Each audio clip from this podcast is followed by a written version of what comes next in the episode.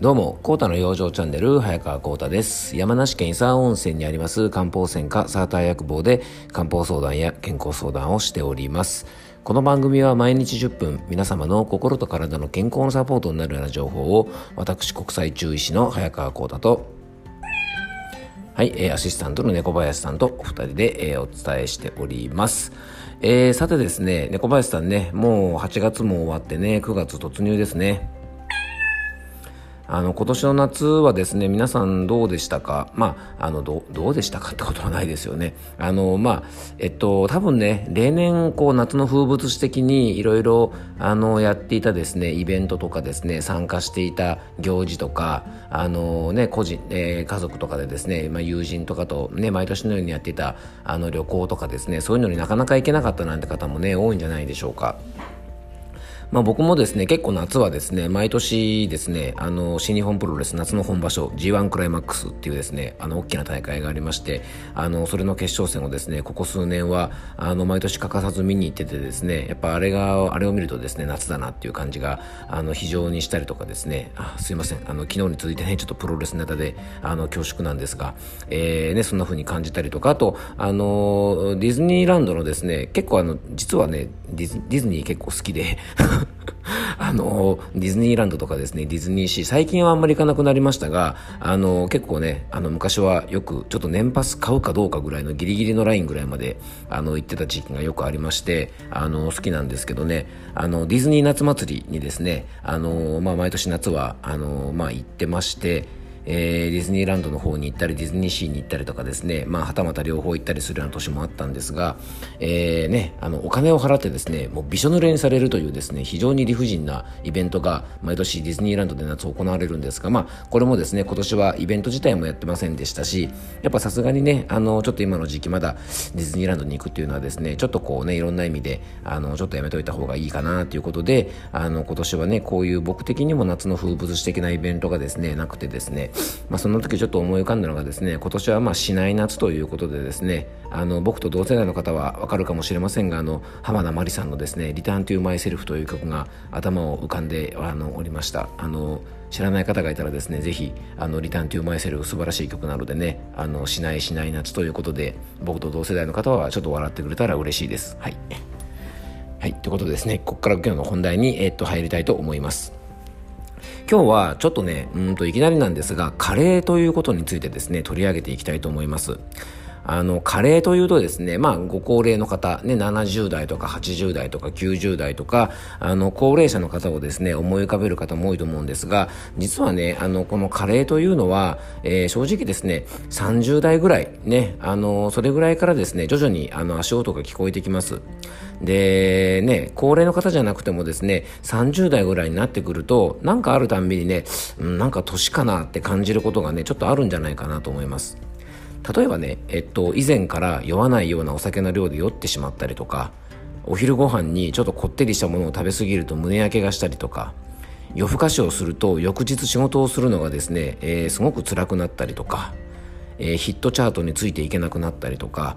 たまにテレビ見るとですね、えー、家族にあれは誰だあれは誰だとですね、えー、テレビに出てる人が分からなくてしきりに聞くのでね迷惑がられたりとか、えー、週刊少年ジャンプを読まなくなったりとかですねまあどうでもいいこともちょっと入ってますが要はねあの年齢を感じる時って結構ありますよね。でねいろんな瞬間で感じるんですが何より強く感じるのはですねやっぱり体調面ではないでしょうか。えー、今日はですね、30代から意識したいアンチエイジングからサクセスフルエイジングへ、えー、華麗なる加齢とはというテーマでお届けしたいと思います。漢方相談をしてるとですね結構多く、えー、言われるのがですね、まあ、なんかいろいろ不調とかね、あのー、あってですね病院に行ったりするとですね病院でお医者様から、まあ、それは年のせいだからしょうがないですよって言われたっていうように、えー、僕のお店でね言う方が結構多いです。でこれはですね70代とか80代の方ばかりではなくてですね例えば40代ぐらいの方でも結構ねあのお医者様からそんな風に言われちゃうことって結構あるんですねまあこれはねお医者様もですねまあ加齢だからねもう諦めろとかえー、そういう意味で言ってるわけではなくて、えー、実はですねその裏にいろいろ意味があるんじゃないかなとあの多分あのそんな風に思ってます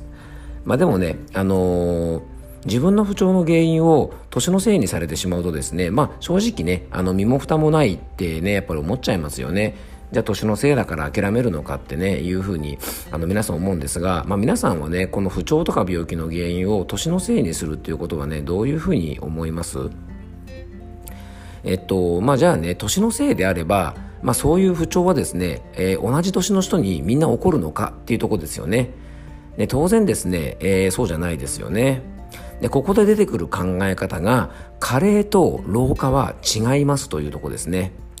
でね、要はね、加齢というのはですね、これ辞書で調べるとどういう意味かというと、加齢というのはですね、誕生日が来て年齢が増加することを加齢と言います。そして、老化ですね。えー、老化はですね、年を取るに従って肉体的精神的機能が衰えることをこれ老化と言います。なので、加齢はね、もちろん差が出ません、同級生はね。えー、ですが、老化はね、差が出るということなんですね。なので、病気や不調を加齢で済ませてしまってはちょっといけないのかなと思います。で、加齢に合わせた体のお手入れができてなかったので、要はね、それまで酷使してきた体の場所が不調や病気になってるっていうふうに考えられると思いますから、要はね、そういう、えー、まあ今まで使ってきた体の弱ってる場所とか、酷使してきた場所とか、そういう場所をちゃんとメンテナンスしていればですね、症状を緩和したりとか、えー、あとね、現状維持することも十分可能だと思うんですね。でね、記録体力もマックスの20代まではですね体調や体質にももちろんあのそれはね異なりますがいわゆる老化による体の差っていうのは結構出にくいと思うんですね。で20代の頃はですね基本的に、まあ、死ぬほど不養生しなければですね,、えーね、よっぽどのことがなければ無理も効くし多分ね体調のことで悩むことなんてあんまりないと思います。え、しかしこれがですね30代ぐらいに入ってくるとわけが違うんですね。で中医学では女性は7の倍数男性は8の倍数で体が変わってくると言われてますので、えー、実際ですね女性が7子28、まあ、28歳ぐらいが心身のピーク。で男性もですね四波32まああのこれぐらいがね心身のピークだっていうふうにですね、えー、皇帝台形っていうですね昔の中医学の古典の書物にも書かれてます。まあ、いわゆる今で言うね、荒さになる頃が、まあ、ちょうど記録体力の力がピークと言えて、まあ、これから先はですね、まあ、ある程度皆さんね、徐々に下り坂になってくるというのは、これはね、もうあの避けられないところなんですが、実はね、この下り坂になってくる時期に非常にあの差が出てきます。で、アラサーぐらいからですね、体調や見た目に差が出てくる理由はいくつかあるんですが、まずこれがですね、まあ、これはある意味ね、ちょっと避けて通れないとこなんですが、遺伝的要素です。例えばね白髪とか髪の毛が薄くなったりするのは、まあ、遺伝的要素が確かにあるのでこれは確かにねちょっとある程度仕方ないことだと思いますがそれ以上に重要なのがいわゆる生活因子です。でさっきも言ったようにですね見た目が同世代に比べて老けているとか肉体的精神的に老けているという方はやっぱりね生活環境に原因があります。えー、家庭の環境とか仕事の環境などがですねいろいろ厳しい状況で、えー、負担がかかってしまってですね,、えーね、あのこう見た目が、えー、老けてしまったりとか体が老化している方もいると思います。逆にですねそういう環境ではそれほどないんですが生活環境がだらしなくて食事の不節制や運動不足でストレスケアもあまりしてなくてですね、えー、体が老化してしまうという、まあ、ある意味ね自業自得というような方もね結構いるんじゃないでしょうか。でね、後者のね、自業自得タイプはですね、まあこれ自己責任なので仕方ない部分がありますが、まあこの家庭環境とかですね、仕事の環境が厳しくて、えー、心とか体に負担がかかってるしまっている人はですね、あのー、まあ自分がどんな環境にいるのかっていうことをね、見つめ直すことがとても大事じゃないかなと思います。何かね体調で気になることがあってですねあのこういった環境がちょっと厳しくてですね、えー、心身にダメージが蓄積してしまっているようであれば、まあ、そういう環境に合わせてですねできるだけあの心とか体のメンテナンス、まあ、この辺がですね日頃僕がこの番組でもお話ししている養生だと思いますので、えー、ぜひですねそういう環境にいるようだったらそういう養生をしてあげてまあ、当然ね、あのー、ね、自己管理ができてなくてですね、えー、体が老化していく方は、まあ、そういう生活習慣を改めておくことが大事だと思います。で、またですね、特に女性の方は、この30代から40代ぐらいはですね、出産とか、まあ、あとは更年期などがあってですね、えー、体が変わる時期です。で、男性に比べるとね、体の変化が女性の方は非常にデリケートですから、えー、体の変化とかですね、弱りのサイン、えー、昨日の番組でもね、ちょっとお話ししたこのいわゆる未病のお話ですが、まあ、こういうね、体の弱りのサインに気づいた時は、ぜひね、早めに体のお手入れをしていただきたいなというふうに思います。で加齢はね平等に起きますが老化は逆出るっていうお話を今日はさせてもらいました。でねこの加齢に対してあまりねこうマイナスのイメージを持っていすぎるとですね結構ストレスになっちゃうんですね。